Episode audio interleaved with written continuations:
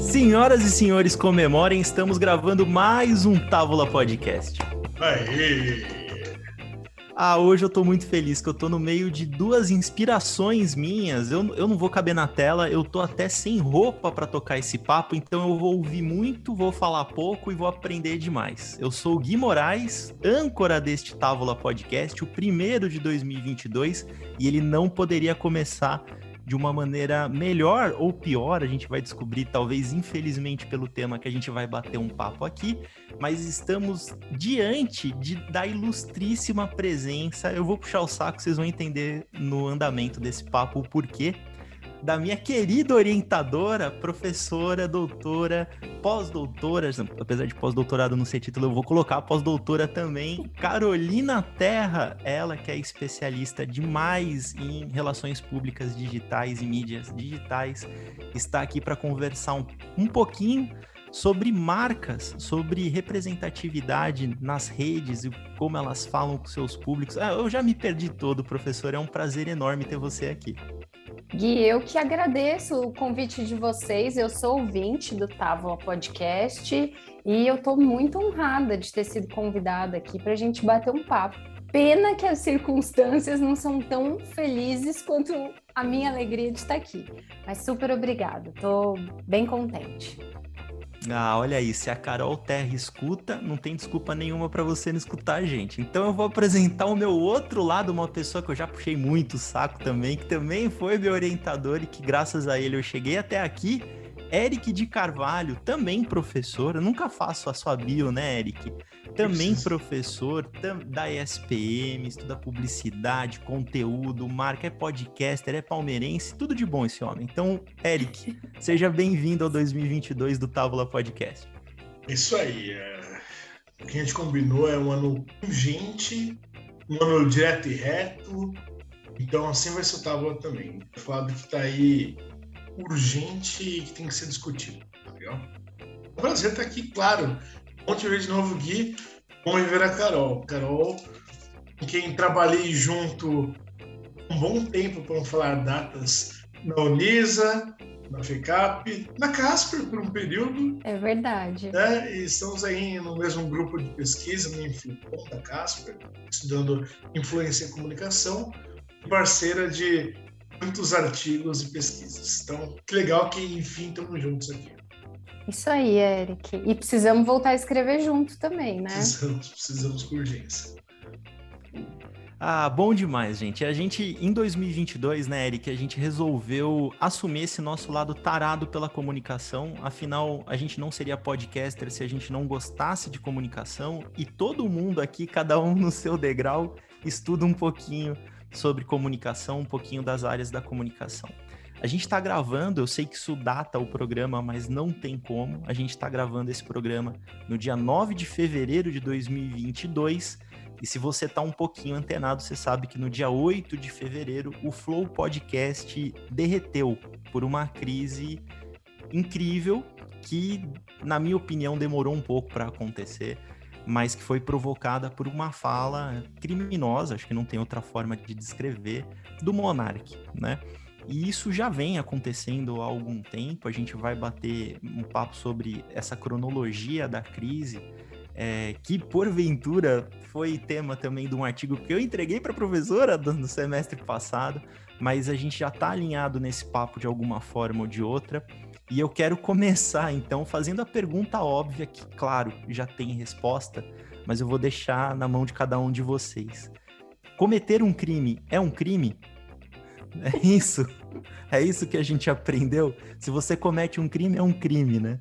Que essa é a pergunta clássica que o Monark fez em outubro, né, de 2021. Se ter uma opinião racista era um crime que na ocasião desencadeou uma crise, eu vou lembrar até a data, em 26 de outubro de 2021, desencadeou uma crise que levou ao rompimento com o iFood. E agora, dia 8 de fevereiro, ele fez ali uma, uma declaração em que ele achava que deveria haver liberdade para a existência de um partido nazista no Brasil.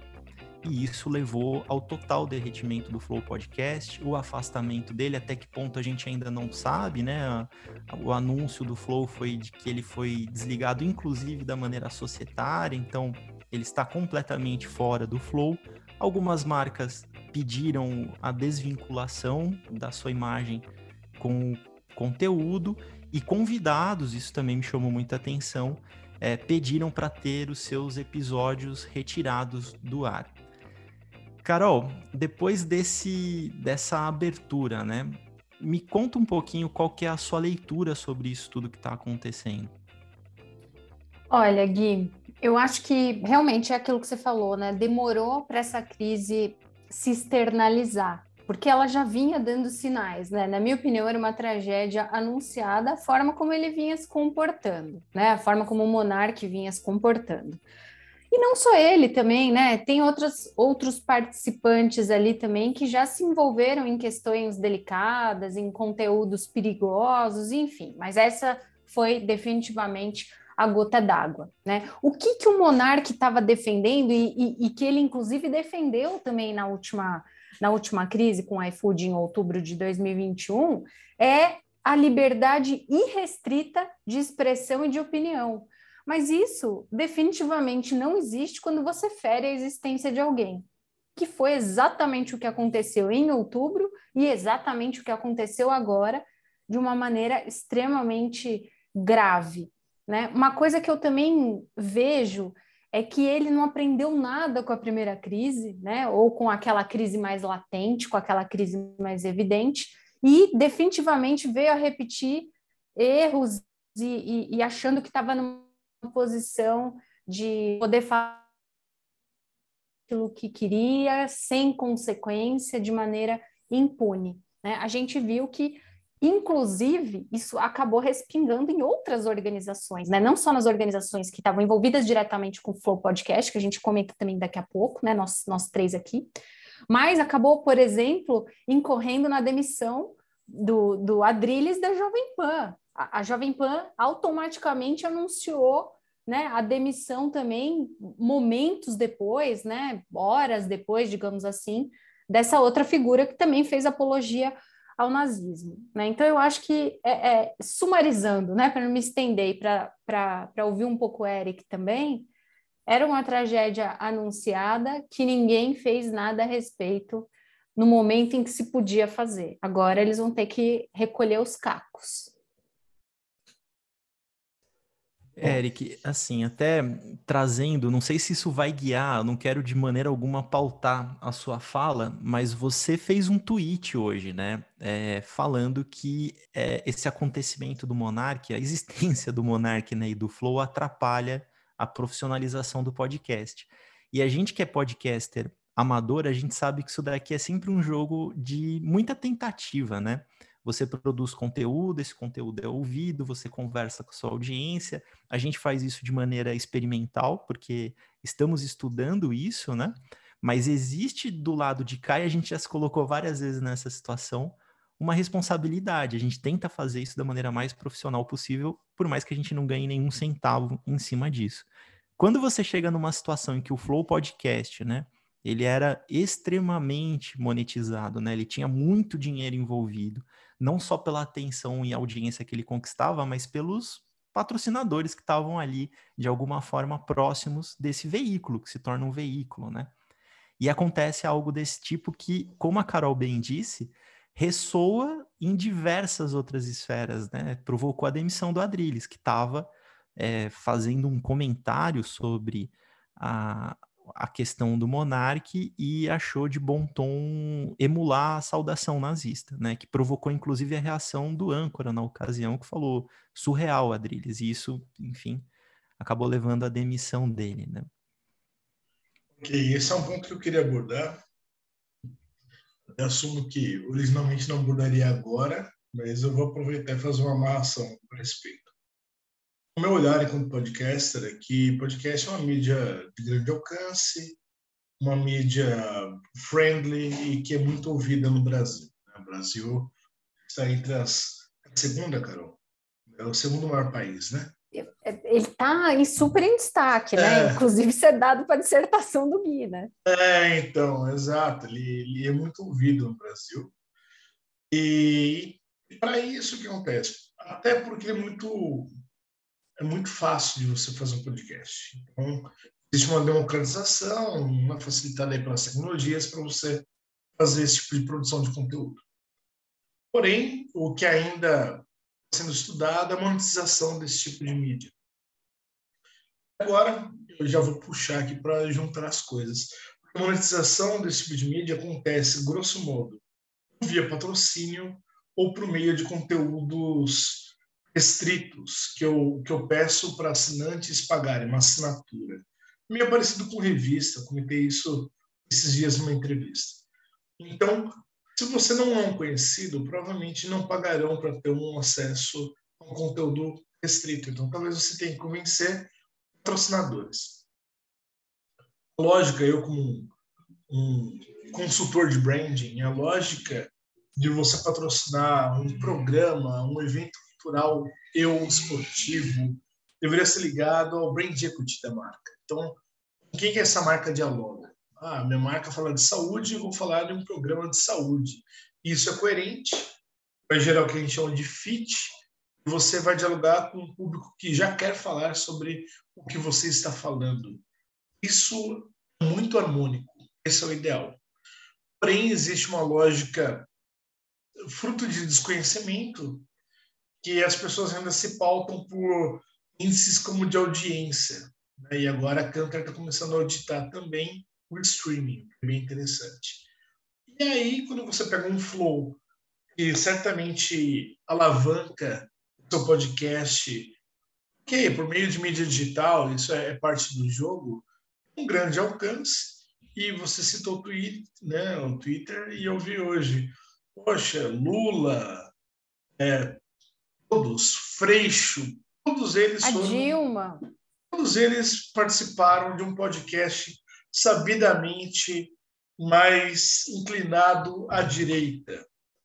Por que eles não participaram de podcasts à esquerda? Esse é o ponto. E aí, é, eles querem apoiar a esquerda ou não? Ou eles querem falar para aqueles que não ouvem eles?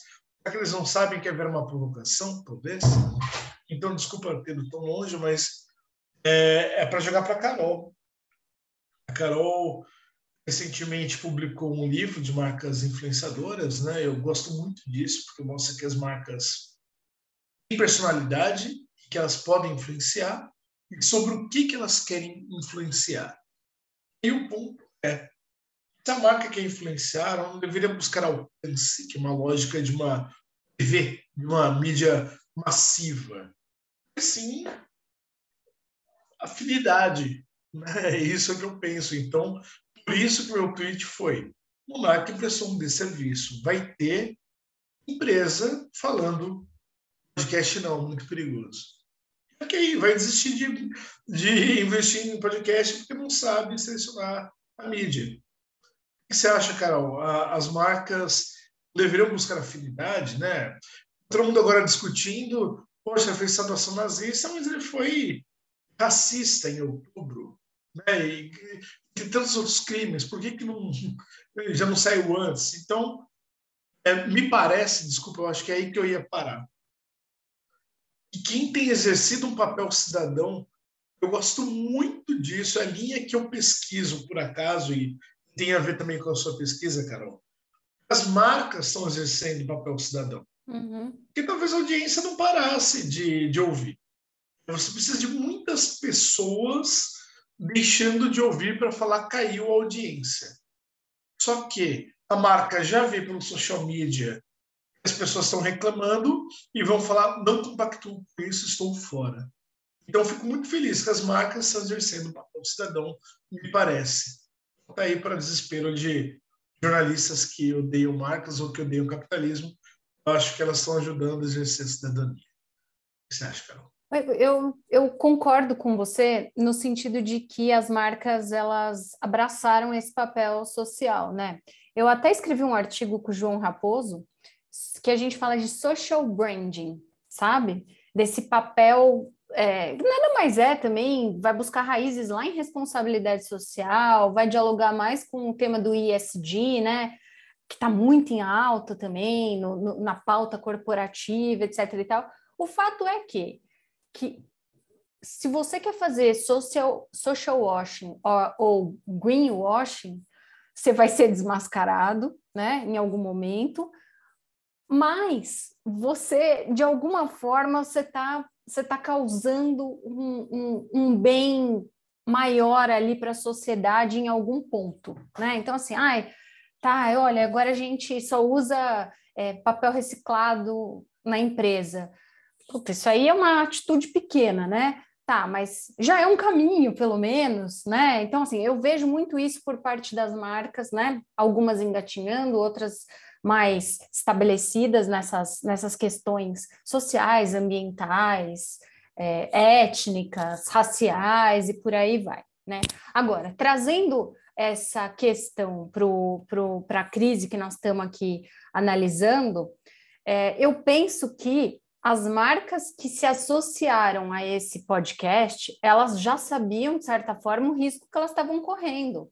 Gente, é a mesma análise que a gente faz quando alguém se associava a Gabriela Pugliese. Você já sabia que em algum momento ela ia soltar uma, uma, uma, uma polêmica, porque ela é, era o jeito dela, era a forma como ela trabalhava. Então, a partir do momento que você assume esse risco, você tem um risco enorme de, de, de se enfiar numa crise.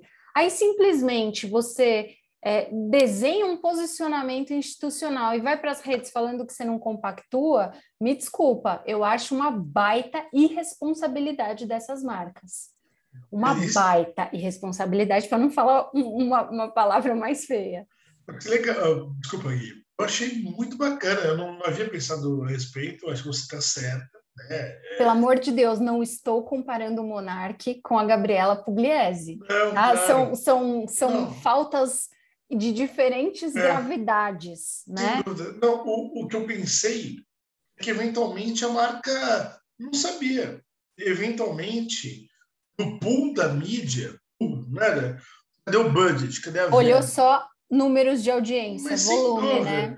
O que eu faço com esse budget? Ó, coloca tanto em TV, coloca tanto. Coloca no, no maior podcast do aqui. Brasil. Tem de podcast grande Sim, aí para pegar bastante gente. Pronto, aqui, ó. O YouTube mostra quantos views Sabe, eu, eu não duvido, eu não sei, né?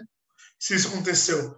Mas, é... Mas, Eric, você concorda que uma marca do, do porte, de uma Mondelez, de um iFood, né? Que iFood já tinha se dissociado, mas, poxa, as marcas ali que se pronunciaram, elas não são marcas ingênuas, nem que não têm condição de investigar o background daquilo que elas estão investindo, daquilo que elas estão se associando. Creio que é. algumas até então, fizeram. Ali, para mim, era uma troca de: olha, eu coloco dinheiro, eu ganho audiência. E audiência é, gigantesca ali que, que a gente sabe que o Flow sempre teve. Mas, de, assim, se eu fosse a gestora de, de, de marca, gestora de, de, de comunicação dessas marcas, assim como eu lá atrás, na crise da Pugliese, eu falei a mesma coisa, eu, eu não estaria nessa crise porque eu não teria me associado a esse tipo de Exato. influenciador. Né? Então, eu acho que faltou um pouco também dessa leitura das marcas. Eu duvido que elas sejam inocentes, viu, Eric? É, então, né, para não passar pano que não é o caso, eu acho que a marca tem que pensar a respeito. E se não foram inocentes, como você levanta a hipótese, ok, alguns são até oportunistas, né? A Mondelez já não patrocinou dois episódios. Ela apareceu agora e falou: oh, a gente não concorda. Então foi até um, um post de oportunidade, vamos ser francos. Foi uma publicação de oportunidade falou: oh, só para lembrar que a gente já ajudou, mas não aqui. Eu vi mais gente falando isso. Eu estive Sim. aqui, mas eu não participei. E para mim, a mesma, o mesmo, a mesma lógica vale para os convidados. É... Gabriela Prioli, Benjamin Bach.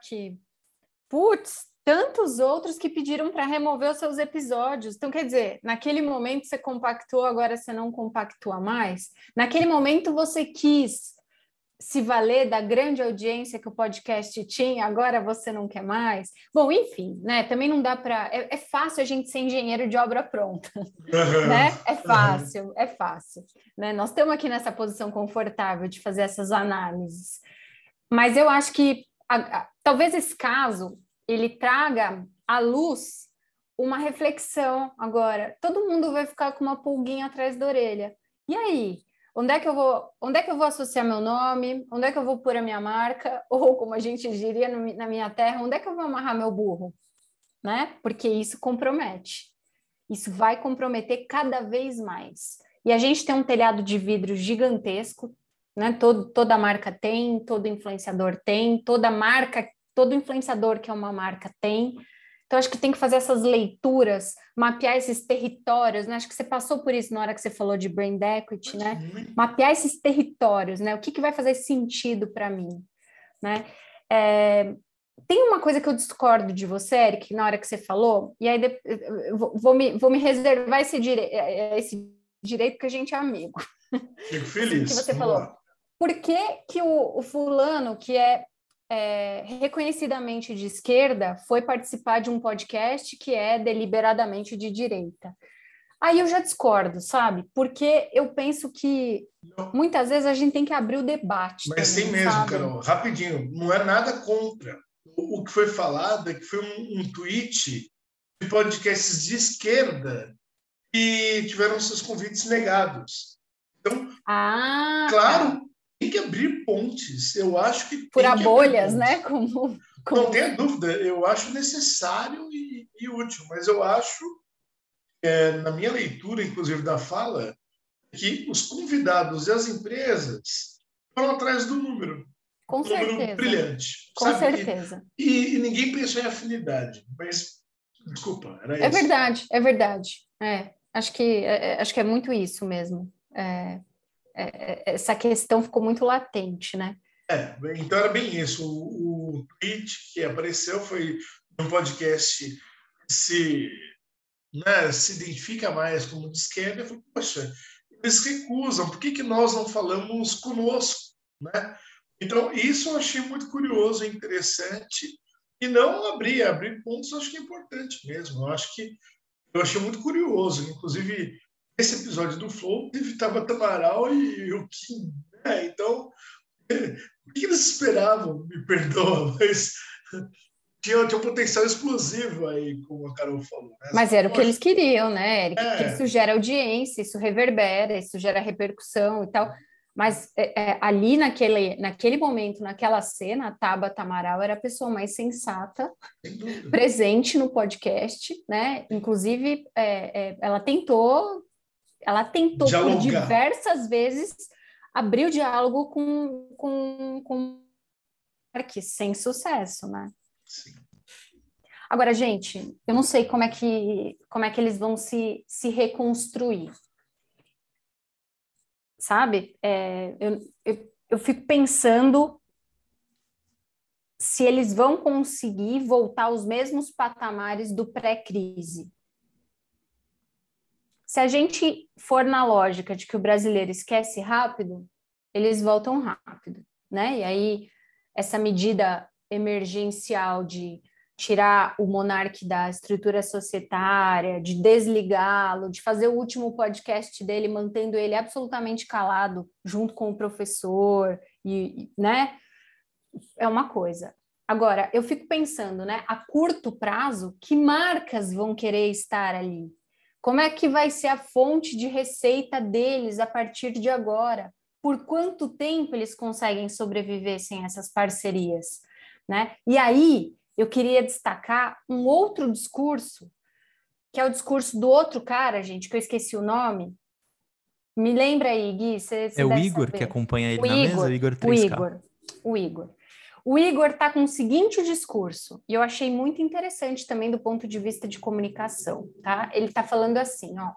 Gente, tem todo um ecossistema que depende do Flow Podcast. São não sei quantos funcionários, são não sei quantas pessoas envolvidas.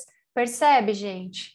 Tentar, tentar é, cativar, atrair as pessoas por, olha, o flow não é só o preconceituoso nazista. O flow é também um monte de família que depende dessa existência do podcast para poder sustentar suas famílias. Então, um discurso também, gente, sei lá, populista, sabe? Populista.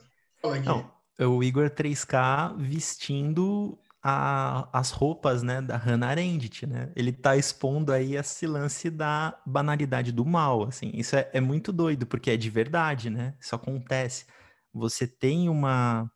Uma, a gente tem essa, essa ilusão né, de que o nazista ele é evidentemente escancarado, né? Que ele é, tem aquela cara de vilão do Bastardos Inglórios do Tarantino.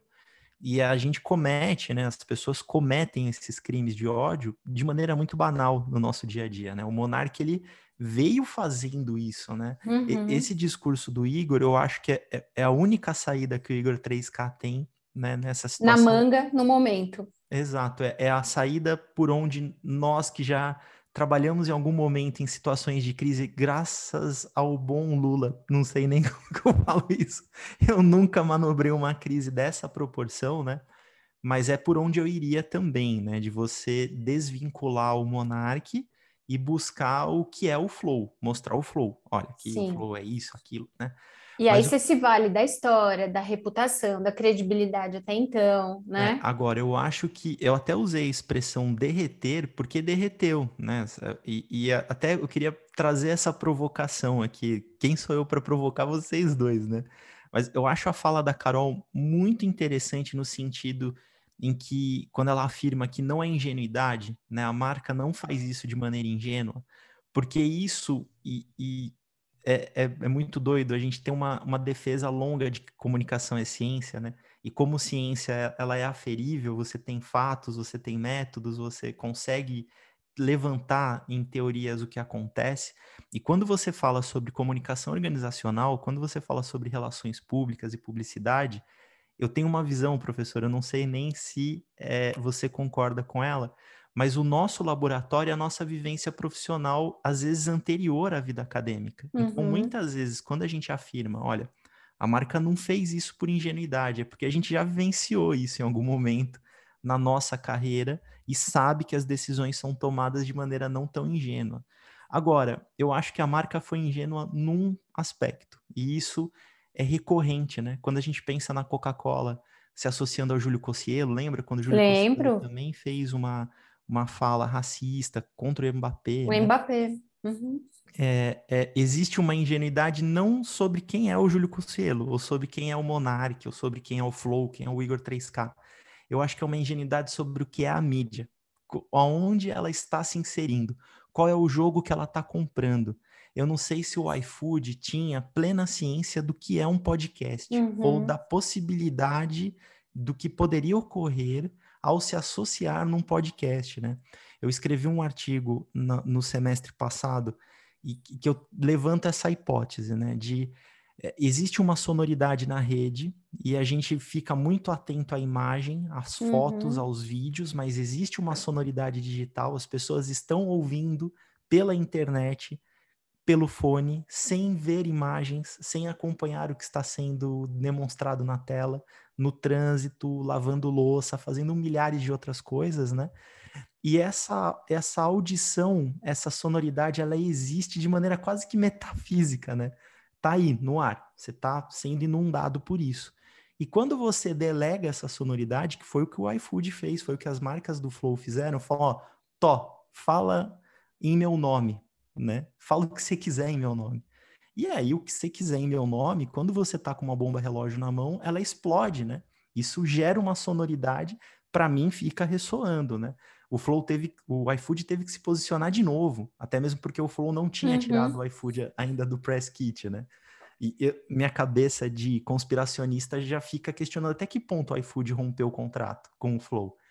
Porque ou é uma questão muito amadora de você não atualizar um press kit, né? De você retirar uma marca que rompeu com você por uma crise, ou realmente havia alguma coisa lá que o, o Media Kit circula entre par, pares, né? Não circula tanto entre ouvintes e aquilo fica, né? Mas o iFood teve, independente, vamos dar a, a, a dúvida, né? Em dúvida pro réu, pro iFood. Benefício da dúvida para eles. Que eles romperam.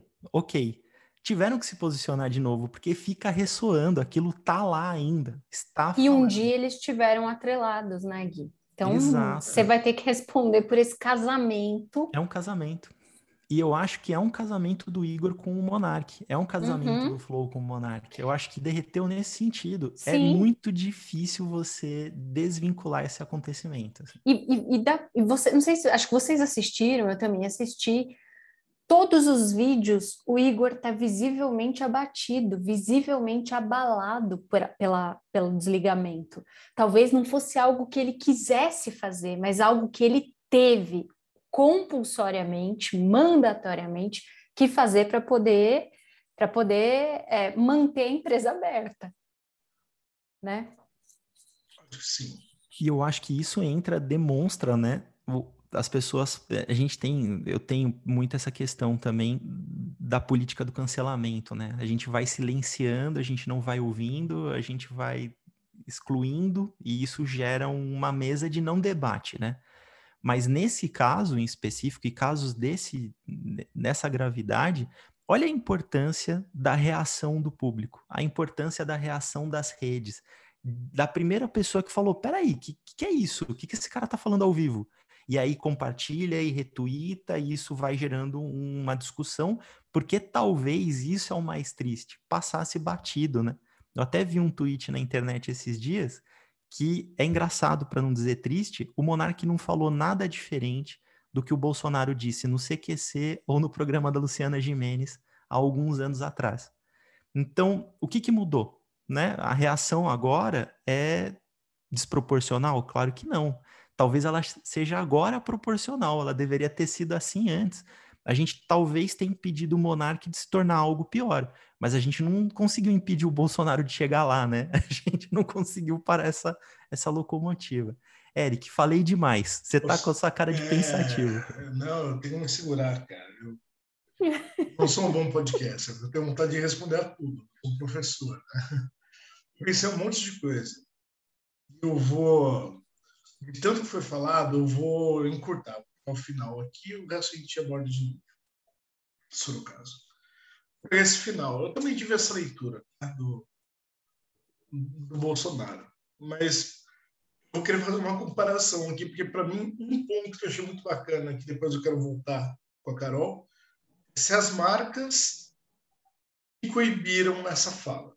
Eu gosto de pensar na indústria da comunicação, porque eu trabalho, que eu estudo muito tempo. Então, quem nunca nos ouviu, que vai nos ouvir, né, indicação do professor Carol, espero, o Guilherme é um jornalista de graduação. Depois fez uma pós em RP para o RP. Eu sou publicitário.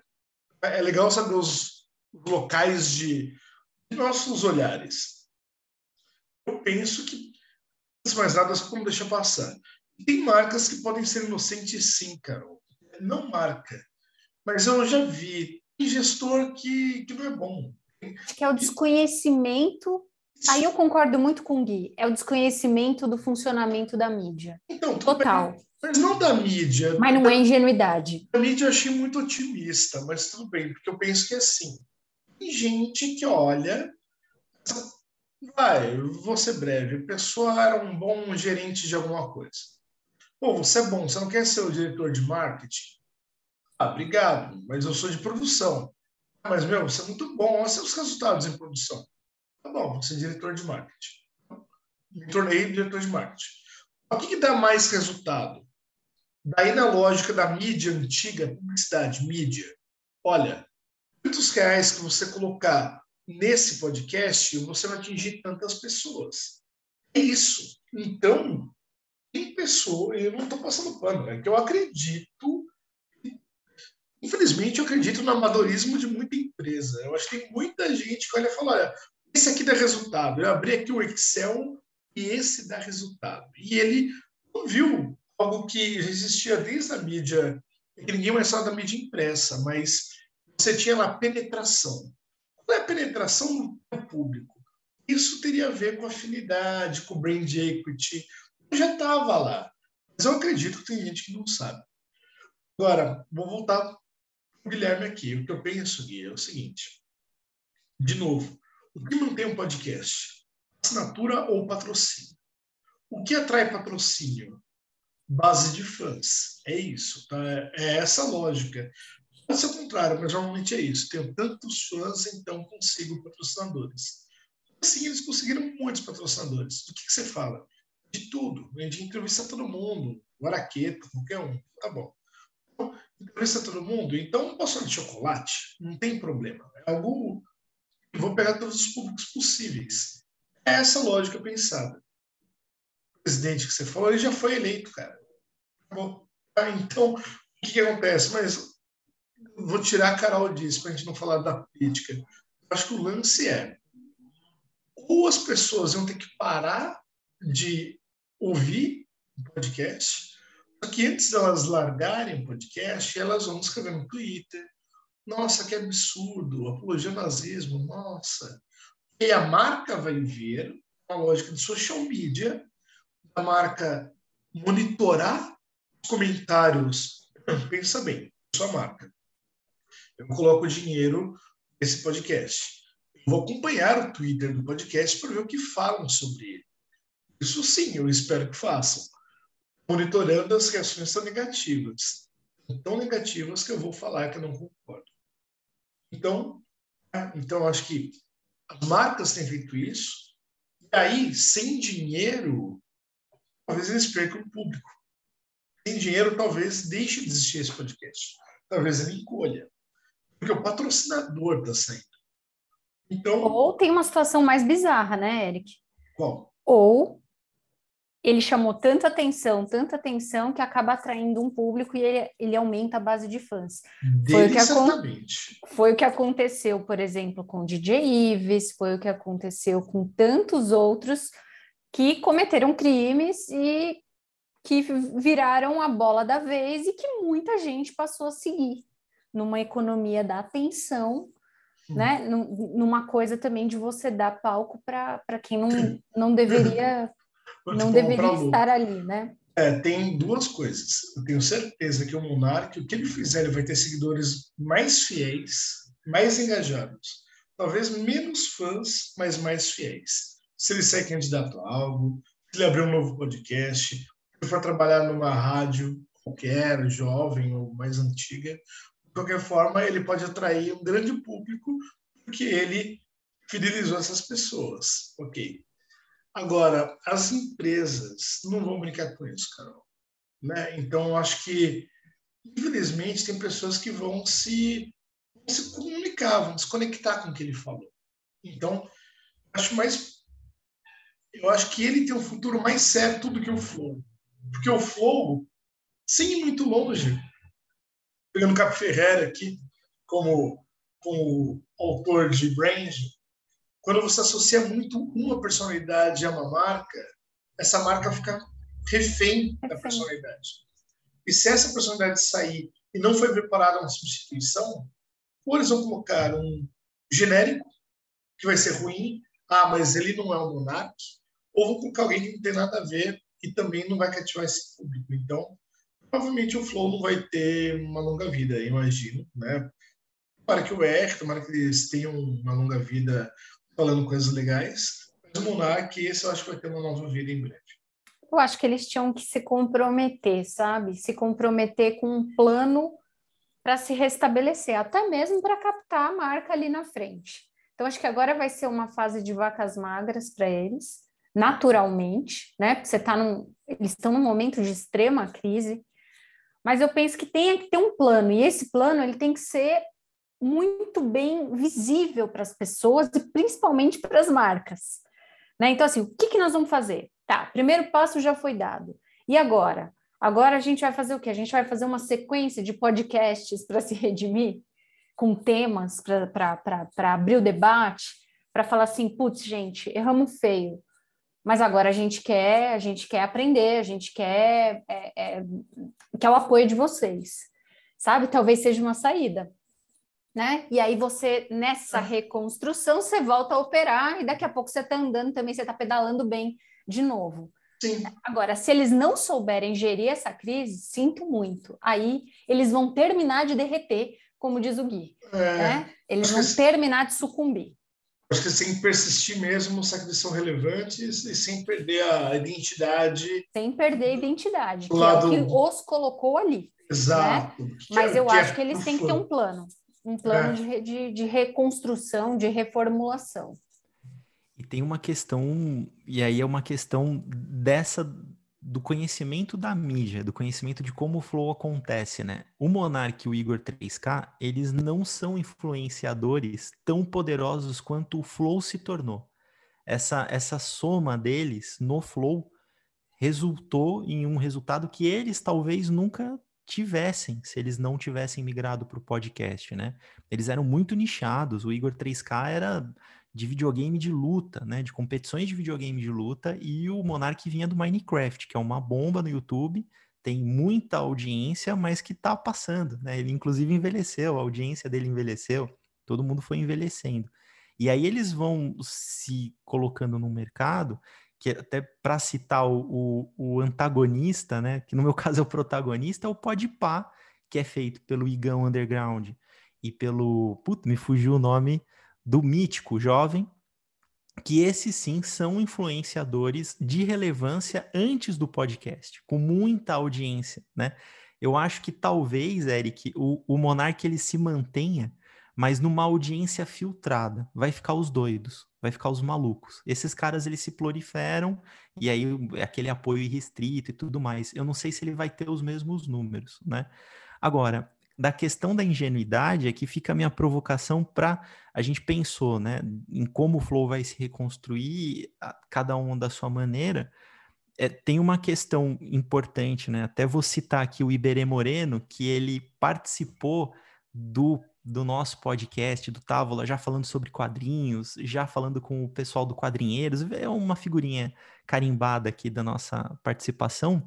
Ele fez uma provocação muito interessante que eu acho que também tem que ser levado em consideração, a gente também vai acompanhar, que ele falou, ah, tudo bem, passado toda essa crise com o, o Monark, e o Kim Kataguiri, né, que, que concordou, e ele é um deputado, um agente público, né? E a Tabata Amaral, apesar do posicionamento dela, eu também concordo com você, professora, foi ponderada na mesa, né? Ela tinha, querendo ou não, uma, um poder de ação, né? Ela é uma agente pública, né? Existia ali, não sei, estou viajando, né? Uma autoridade diante de um crime sendo cometido. A gente não pode esquecer. Lógico que talvez ela não tivesse o que fazer, lógico que talvez o que, que ela poderia fazer da voz de prisão, né? Naquele momento, não sei, no mundo ideal talvez. Mas e aí, né? Quer dizer, a gente vive numa sociedade em que é tão confortável falar algo desse tipo que você lida com as consequências. Mas olha, Gui, reverbera Desculpa. Eu acho que é só até a segunda página, porque, por exemplo, hoje mesmo, a Procuradoria-Geral da República entrou com é, um pedido contra o Kim também, além de ter entrado contra o Monarque. Então, acho que nós chegamos num ponto que essas coisas não passarão, sabe? É, não sei, eu acho que a Tabata não tem essa, esse poder de polícia, sabe? Não tem mas ela tem poder de denúncia, talvez até ela tenha feito, né? Ou alguém fez é, é, antes que ela pudesse fazer. É um programa transmitido ao vivo. Ao vivo e, e, com registro, né? Assim, você tem N formas de registrar isso, da, daquilo ficar registrado. Tanto é, gente, que eles tiraram do ar, né? Esse episódio em específico, né? Porque a coisa é tão criminosa e tão aviltante que nem, nem, nem no ar não dá para ficar. Né? Mas desculpa de ter te interrompido, mas é só para dizer isso, sabe? Que é, poucas horas depois do ocorrido e dado o tamanho da pressão social, da repercussão do caso, meu, um órgão civil na obrigatoriedade de é, entrar com medidas judiciais contra essas pessoas. O que é ótimo, né, gente? Porque não dá para a gente sair falando absolutamente é, é, é, ferindo a existência das pessoas, né? Eu acho que é exatamente isso, professor. Até você matou a pau. Acho que a discussão é essa, né? Existe uma reverberação, a gente discutindo aqui como é que é o posicionamento da marca, mas existe, é importante a gente tomar esse, esse episódio da ciência de que não é só porque você é um agente público que você pode falar o que você bem entende. Né? Acho que uhum. essa virada de página precisa acontecer, né? né, eu, eu, converso muito com meus amigos, né? O, o, problema do Brasil não é a corrupção, né? A gente conversou recentemente sobre isso no Távola Podcast, inclusive. A corrupção é sistêmica, você tem toda uma discussão do quanto isso vem do subdesenvolvimento, né? vai, a gente vai embora. O grande problema da impunidade no Brasil no Brasil é isso, né? O racismo passa impune, a violência passa impune, né? Discursos dessa forma costumam passar impune, talvez não estejam mais passando. A gente tem que entender no futuro porque talvez seja uma virada de página. Uhum. Agora, eu vou colocar minha pimenta aqui, porque eu sou anti-flow, né? Até me coloco aqui. Eu nunca gostei, né? Sempre achei uma péssima ideia associar o Monark. É, é, o Xbox Mil Grau, e esse talvez vocês não. Talvez eu tô, tô, tô como é que eu posso? Subestimando vocês, né? Mas o Xbox Mil Grau era um canal de, da Twitch de jogos de Xbox, né? Que havia cometido racismo, transfobia, homofobia reiteradas vezes, denunciado e tudo mais, até cair da plataforma, de derreter que nem o, o Flow derreteu agora. O Flow Podcast recebeu o Xbox Mil Grau após a crise, os Xbox Mil Grau, que são dois é, produtores de conteúdo, em junho de 2020. Isso já havia gerado uma discussão de, pô, os caras, eles estão sendo punidos. Os caras vão lá e põem um microfone do tamanho do Flow na boca deles de novo, para os caras ficarem se desculpando, para gerar. E é um episódio que está no ar até hoje. Foi visto mais de um milhão de vezes. E por aí vai, né? Isso só no YouTube, tem no Spotify, tem tudo mais. Então, o iFood ele se tornou patrocinador depois disso. Uhum. Assim, isso é uma coisa que me deixa, me chama muito atenção. Depois ele saiu na fala do racismo. Mas não dá para falar que você não sabia o terreno que você estava pisando. Exatamente. Essa defesa da liberdade restrita é deles há muito tempo. Uhum. Talvez agora, né, quando você vai dirigir um carro hiperpotente, você acelera mais do que deveria ser, bate, agora eles bateram. Mas essa, essa, esse acidente já estava sendo anunciado há muito tempo, né? Há muito você tempo. assume o risco de, né, Gui? É igual quando você vai dirigir bêbado, gente. É a mesma coisa. Você está assumindo o risco de matar, de. de... Tava bêbado, né? Exato. Agora. Tava eu, bêbado. Eu acho que isso Ah, é, foi, aliás. Tava bêbado apoiando um ditador saída. genocida, né? Como é, é que isso daí é a pode cara acontecer? dele. Agora, eu acho que só vai parar porque perdeu o patrocinador. Senão não ia parar nada. Não, e é nessa eu que a gente, acho. a é. gente descobre que a lei seca no Brasil também não funciona. Pelo visto, mais de 54 milhões de pessoas aí foram votar bêbadas, né? A gente, essa, a gente tem esse dado agora. E a minha terceira e última provocação, eu tô falando demais, é eu acho que é uma oportunidade também para as marcas entenderem que quando você produz conteúdo, você tem responsabilidade no conteúdo que você está produzindo. E você patrocinar um produtor de conteúdo né, um podcaster, um influenciador, é produzir conteúdo também. Sim, transferir não, a responsabilidade, né? Não tem como. Você tá, ah, não, mas não é um branded. Não, tudo bem, não é um branded, não tá lá com a sua carinha, mas tá, né? O, o, o, o público identifica. Né? A gente teve, agora eu vou puxar de cabeça, né? Com a, o ápice das lives aí em, em 2020, 2021, a Cantar fez a pesquisa e identificou que 80% das pessoas que, que responderam à pesquisa se lembravam dos anúncios feitos durante as lives. Né? E live de música, não uhum. necessariamente uhum. podcast, mas as pessoas se lembravam. Né? As pessoas vão se lembrar da sua marca. Você está fazendo isso por um motivo, é claro, né?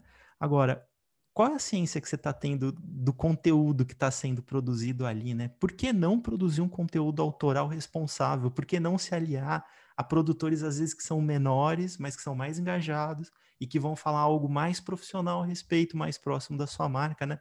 Eu acho que a saída, aí não do Flow, do podcast, dos podcasters, né? Se é que tem algum podcaster que escuta a gente, né, Erika?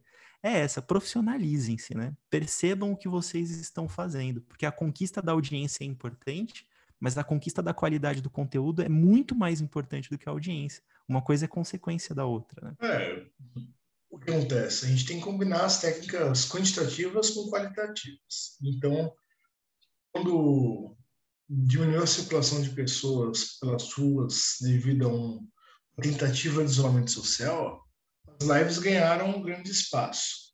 E aí são lives patrocinadas, por exemplo, pela Brahma, Ambev, com uma fortuna por trás, trazendo grandes cantores. Então, grandes cantores, e já tem uma fanbase gigante sendo transmitida. Então, isso é sobre audiência. Vou não colocar uma vírgula, mas vou pegar da tua fala. As pessoas lembram a marca. Eu vi Brahma, eu vi a live da Brahma, ok. Como as pessoas já estão atentas, o que, que elas vão ouvir? Então, você falou, conteúdo. E aí, para a gente fazer aqui a apologia ciência sempre, é sobre isso comunicação. Comunicação assim. E o que as pessoas entenderam? E o que as pessoas acharam? Então não dá para ficar no número frio. Você tem que ter um número, ok. Você tem que fazer uma pesquisa qualitativa, você tem que entrevistar, tem que fazer uma pesquisa em profundidade. O que você achou da live? O que você achou do programa? O que você achou? Então, tem que falar de conteúdo. Tá? Então, acho que existe uma ciência, a gente cita aqui, para muita gente que ouve é do, do meio da comunicação, mas para quem não é, existe uma ciência por trás do planejamento do conteúdo e, e do monitoramento das percepções, percepções do público. Então, acho que isso é algo muito importante de ser traçado. Procure um comunicador. A sua empresa não sabia, só estava investindo no, nos números, saiba que tem pessoas com as quais você tem que se conectar. E aí, comunicadores fazem isso bem. Eu acho que a gente já pode ir para as considerações finais, já que eu estou entre acadêmicos, e para as nossas indicações, né? Professora, primeiro as suas considerações. O que, que fica desse papo que a gente teve, né? Aliás, até pensando no futuro, né? Quais são, o que, que você acha que vai ser o jogo do mercado para a produção de podcasts e tudo mais a partir de agora, né?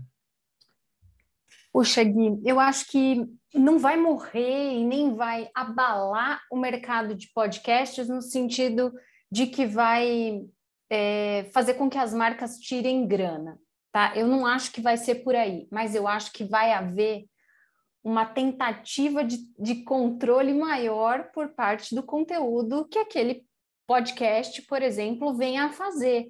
Então, eu acho que as marcas vão tentar se blindar, sabe? Então, assim, tá, eu vou, eu vou patrocinar o Távola, mas olha, Távola, vocês não vão poder falar disso, disso, disso, disso e daquilo, né? Numa tentativa de você se cercar de cuidados para que você não se veja envolvido num episódio de crise, num episódio de crime, né? Mais do que apenas é, de crise. Então, eu acho que talvez o cerco aperte nesse sentido, sabe? É, e eu acho que por um, por um bom tempo, né, nós vamos ainda falar muito de, de, é, de gestão de crise. Acho que o simples fato de estarmos no digital, tanto individual quanto corporativamente, faz com que a gente tenha problemas de presença, de engajamento, de conteúdo. Né? Então, a gente vai ter crise para o resto da vida, basta existir, é uma condição de existência. Né? Então, é, é, é isso também reverbera para dentro das marcas como uma necessidade de você assim, pá, você quer brincar ali no digital, você quer é, usufruir de tudo que o digital te proporciona, então também esteja preparado para as pedradas que você vai tomar no teu telhado de vidro, como você vai responder, de que maneira a tua liderança vai agir, como os teus funcionários vão se portar, a quem você está associado, quem é o teu garoto propaganda, qual, o que, que a tua campanha está falando, e por aí vai, né? Então, puxa, acho que nunca nós tivemos um campo tão fértil para comunicação como nós temos hoje. Né? Acho que para a gente que é profissional de comunicação, que estuda, que trabalha nisso, é uma baita oportunidade, né? Uma, uma super oportunidade. Ou a gente se apropria disso, ou nós vamos ter que lidar com, com sempre com aquela questão de que somos o primo pobre do marketing, sabe? Já que a gente é o primo pobre do marketing, vamos ouvir do marqueteiro.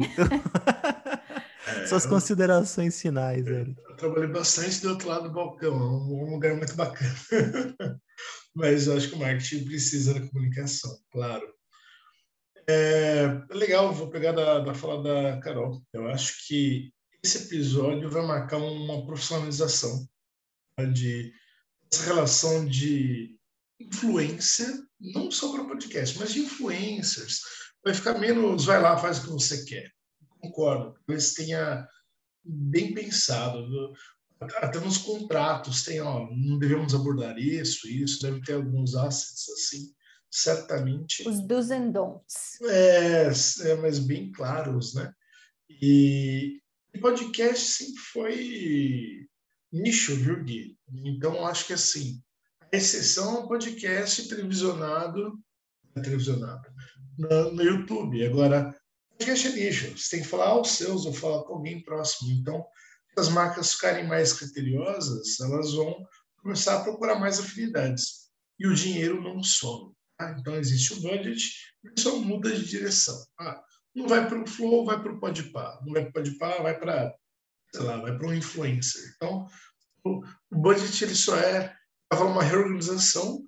Acho que mais que isso vai profissionalizar o que é bom. Tá? Então, a duras penas, mas acho que isso vai ser bom.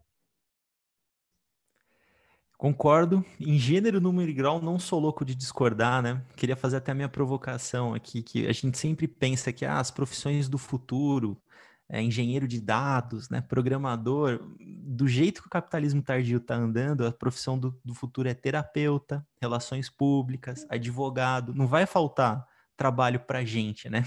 Uhum. A gente está trabalhando em cima da crise. Essa fala da Carol, ela falou de maneira muito sábia, mas é a verdade. Assim, enquanto você está vivo, tem crise, né? Eu acho que para as corporações, a gente que trabalha com comunicação organizacional, é, é a, a, crise é a louça suja da, da empresa, né? Enquanto você está vivo, tem louça. Você vai ter que lavar a louça.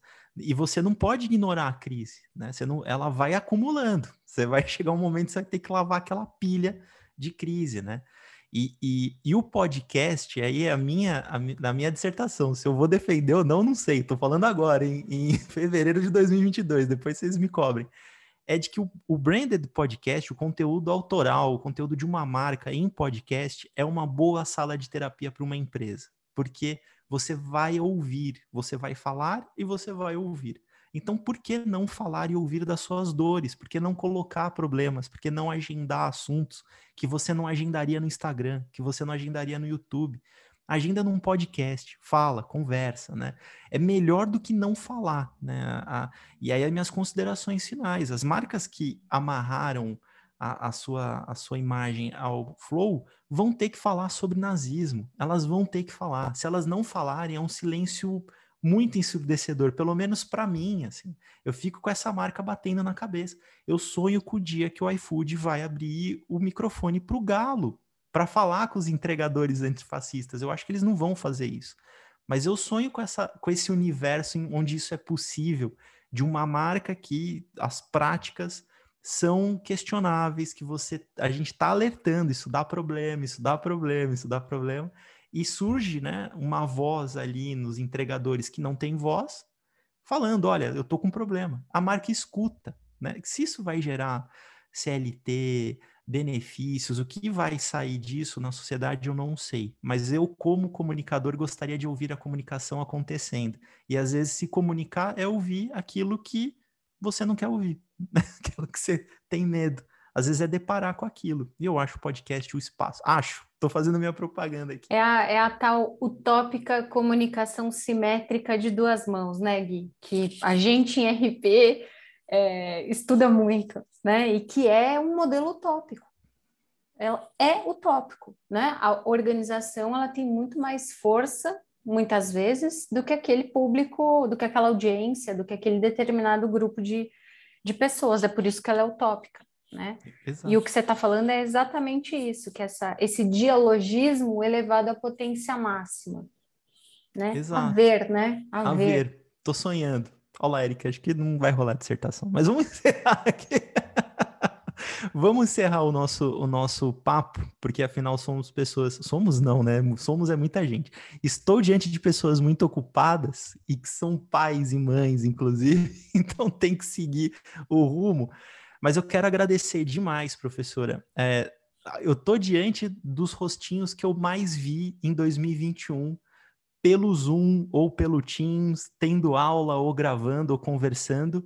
E isso é muito, é um privilégio poder conversar com vocês e poder ouvir, poder ter aula. Já tive aula com os dois, porque eu aprendi a gostar de comunicação de uma maneira diferente, né? Eu entrei na, na pós-graduação procurando uma etiqueta no meu currículo e eu ganhei uma paixão pela pesquisa.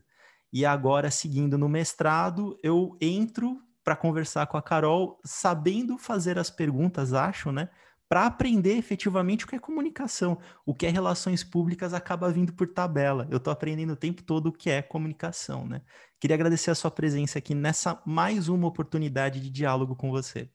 E a, a, a recíproca e a admiração é super verdadeira, tanto para você quanto para o Eric, que é meu amigo de longa data. E eu estou muito contente, muito feliz de ter, de ter podido dar meus pitacos aqui, de falar o que eu penso, de criticar. Acho que a gente faz ciência também correlacionando o que está acontecendo no contexto e olhando para aquilo que a gente estuda, para as teorias que a gente uh, olha o tempo todo, que a gente absorve, né? E, e, e, cada vez mais essa ciência da comunicação ela tem sido necessária, né? Acho que isso também é, ressoou um pouco na fala do Eric lá no início do podcast. E ainda bem, e graças a Deus, né? Porque nós temos tanto campo de atuação no mercado quanto na academia. Né? Enquanto a gente não pensar criticamente, nós vamos continuar dando audiência e palco para esses boçais que a gente vê em diversas esferas na esfera do entretenimento, na esfera da política, na esfera, na esfera do trabalho, muitas vezes. Né? Então, é, esse pensar crítico acho que é fundamental nos dias de hoje. Né? E agradeço muito viu, o convite. Estou muito honrada Olha. de sentar nessa mesa redonda aqui. Olha aí que fala, hein? E Eric, antes de me despedir de você, vamos já inovar em 2022, em vez da gente ficar dando várias dicas do que fazer, do que ler, vamos dar uma só por programa? É contigo, cara. Vai Posso? você gosta, claro. Então eu vou indicar, tá? É um livro, evidentemente, da professora Carolina Terra. Marcas influenciadoras digitais. Puta, tem outros tantos para você ler, tem artigo para você ler. Se jogar Carolina Terra no Google Scholar, você vai achar muita coisa para você estudar. Mas esse livro em específico foi minha porta de entrada para a leitura da Carol. E ele é importantíssimo não só para quem trabalha, se você trabalha gerindo uma marca ou se você trabalha de alguma forma como produtor de conteúdo, mas também para você entender como é que é esse mercado, porque é uma leitura fácil para inclusive quem é leigo nessa nessa prática. E você pode aplicar inclusive ali os métodos da Carol no seu dia a dia, né, Carol? Você consegue ter acesso o mais incrível é isso. Quando a gente fala em comunicação, você consegue apalpar o método? Essa é a pergunta que mata qualquer pesquisador de comunicação. No caso da Carol, sim, né, Carol? Como que nosso ouvinte faz para ter acesso a esse método? Olha, eu recentemente lancei o meu método num site, né, que é o carolterra.com.br. Então, quem for até lá também pode ter acesso a essa metodologia do livro que você mencionou mas eu queria quebrar esse protocolo de uma dica só e quero dar duas dicas. Então, vou, vou, vou fazer valer aqui a, a, a, o meu convite. Primeira dica que eu quero dar é um livro antigo do Mário Rosa, que se chama A Reputação na Velocidade do Pensamento.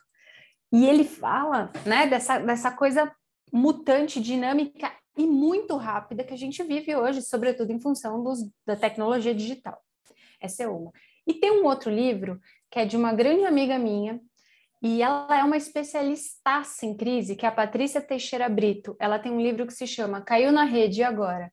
Então, ela fala sobre gestão de crises na, no ambiente digital. E o livro dela também é uma, uma receitona de como é que você gera uma crise, de dicas, passo, passo a passo, etapas, enfim, acho que vem muito a calhar nesse tema que a gente abordou aqui. Então, pedi essa licença para para dar essas duas dicas semi-acadêmicas, porque são dois livros também super gostosos e fáceis de ler, e você não precisa ser acadêmico para ter acesso a eles e, e, e digeri-los né, de uma forma aplicada. Licença concedida. Como é bom, né? Abrir o microfone para uma pessoa sem medo do que ela vai falar. Vem coisa boa, né? Olha só que coisa interessante. Dá um fruto. Obrigado mais uma vez pelas indicações, professora. E agora sim, então, Eric. Obrigado é. você também pela participação, pela ponte, né? Afinal, houve uma ponte quase que invisível, né? E agora se tornou sonora, né? Então valeu mais uma vez pela parceria. Obrigado, Gui, de novo. Bom estar com você de novo esse ano. Carol, que a gente também não pode em nenhum momento de falar, que bom que a gente está aqui no nosso WhatsApp do grupo e pesquisando, etc., e publicando o que é mais importante. E, de novo, é, para você, ouvinte, raro ouvinte, como dizem, vamos com menos e mais pungentes episódios, tá bom? Então, esse aqui é um ano que a gente quer refletir mais forte. Ano de decisões, ok? Abraço a todos. Bom demais, vamos ficando por aqui então. Então siga Carol Terra no Instagram, arroba Carol Terra, no site, busque Carolina Terra, onde você quiser, é muito fácil de achar. Siga o Távola Podcast também, ouça o Távola Podcast, lição de casa para quem é do Influcom e chegou até aqui, que é o nosso grupo de pesquisa. Compartilhe esse episódio, cara. Tenha você tem a obrigação de compartilhar esse episódio com mais pessoas. E se você curtiu, joga no LinkedIn, joga no Instagram, joga no Twitter. A gente quer ser ouvido e parte disso passa por você querer que a gente seja ouvido por mais pessoas, tá bom? O Távola vai ficando por aqui, pessoal. Até o próximo Távola. Sabe-se lá quando, mas haverá um próximo episódio para ser ouvido. Tchau, tchau.